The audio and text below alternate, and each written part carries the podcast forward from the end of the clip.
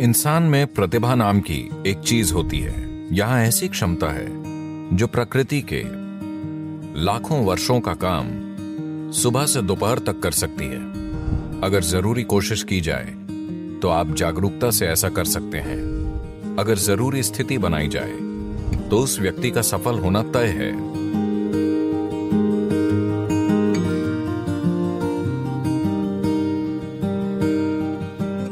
बात छोटी हो या बड़ी, कोई फ़र्क नहीं पड़ता।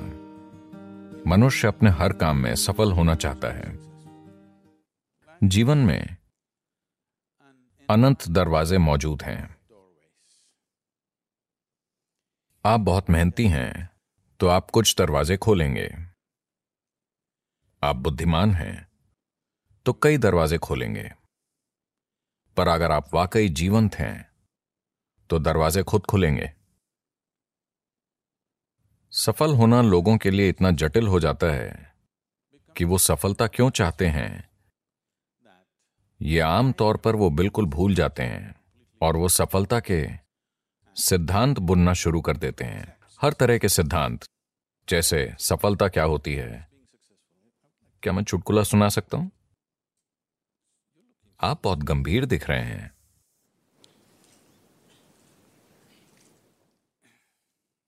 भारत में एक आदमी था।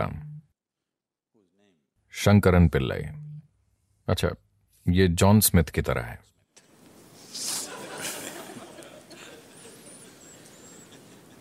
उनका बेटा अमेरिका आया। ज़ाहिर है, एक भारतीय युवक, यानी वो एक सॉफ्टवेयर इंजीनियर था। वो टेक्सास गया और, वहाँ काम करने लगा। फिर उसे एक अमेरिकी महिला से प्यार हो गया। वो परेशान हो गया, क्योंकि भारत में ऐसा प्रेम अपराध है।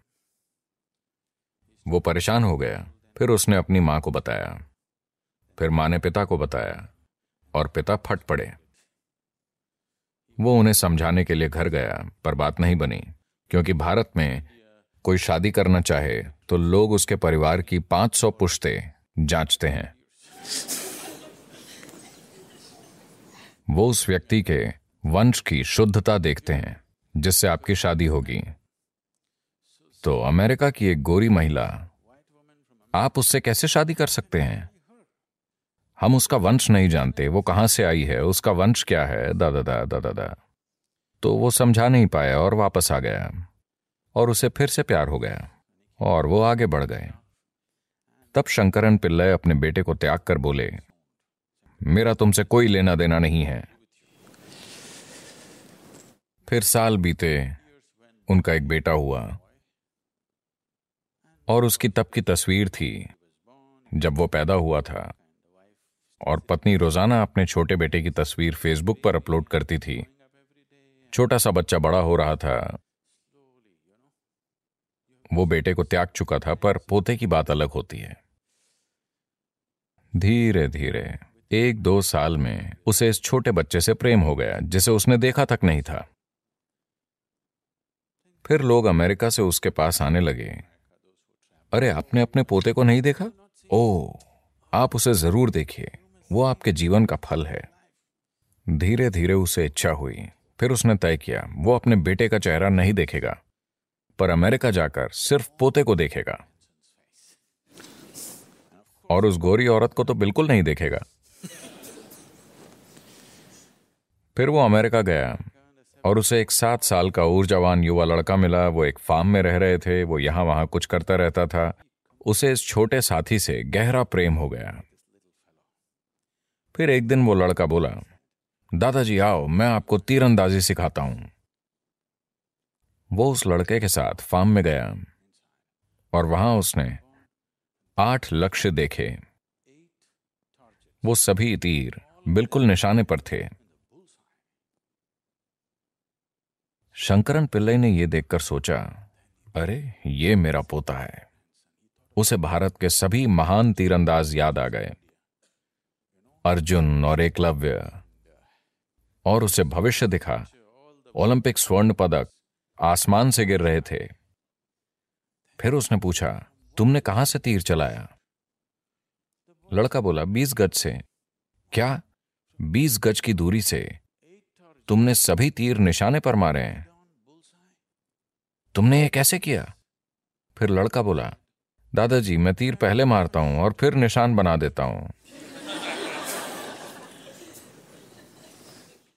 तो सफलता से जुड़े ये सिद्धांत रुकावट बन सकते हैं।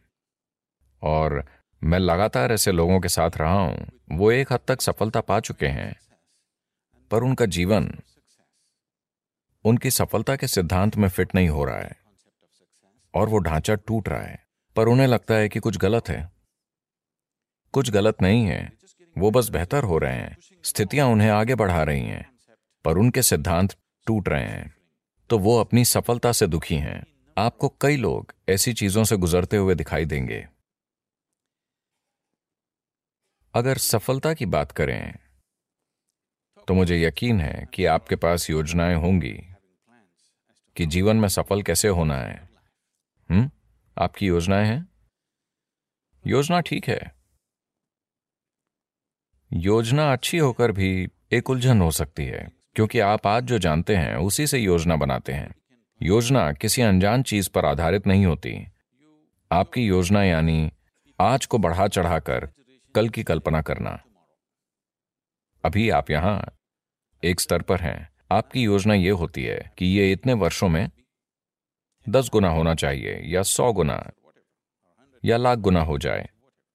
But plan is just essentially an exaggeration of what is today. पर योजना यानी आज की स्थिति को बढ़ा चढ़ाकर की गई कल्पना। शायद इसके पीछे कोई तर्क हो। शायद आप उससे जुड़ी चीज़ें समझते हो पर मूल रूप से, आप आज की ही बढ़ा चढ़ाकर कल्पना करते हैं। यानी कई मायनों में, वो सभी संभावनाएँ खत्म हो जाती हैं, जो अभी आपके अनुभव में नहीं हैं। आपने पेंसिल्वेनिया की बाढ़ के बारे में सुना? पेंसिल्वेनिया में बाढ़ आती है। आपको पता है? एक बार एक बड़ी बाढ़ आई, और एक शहर में पानी इतना ऊपर उठा कि घर डूबने लगे। तो दो छोटे लड़के अपने घर की छत पर चढ़कर बैठे थे। फिर उन्होंने अपने घर के सामने एक टोपी को ऊपर नीचे होते देखा। एक ने पूछा, वो टोपी ऊपर नीचे क्यों हो रही है? दूसरा बोला, चिंता मत करो, वो मेरे पिताजी हैं। कल उनका मेरी माँ से झगड़ा हुआ था और उन्होंने प्रण लिया था। नरक या ऊँचा पानी, मैं लॉन ज़रूर काटूँगा।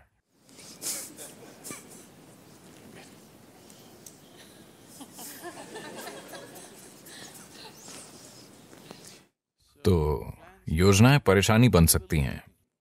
योजनाएँ बनाना अच्छा है, पर ज़्यादा ज़रूरी यह है कि एक उद्देश्य हो।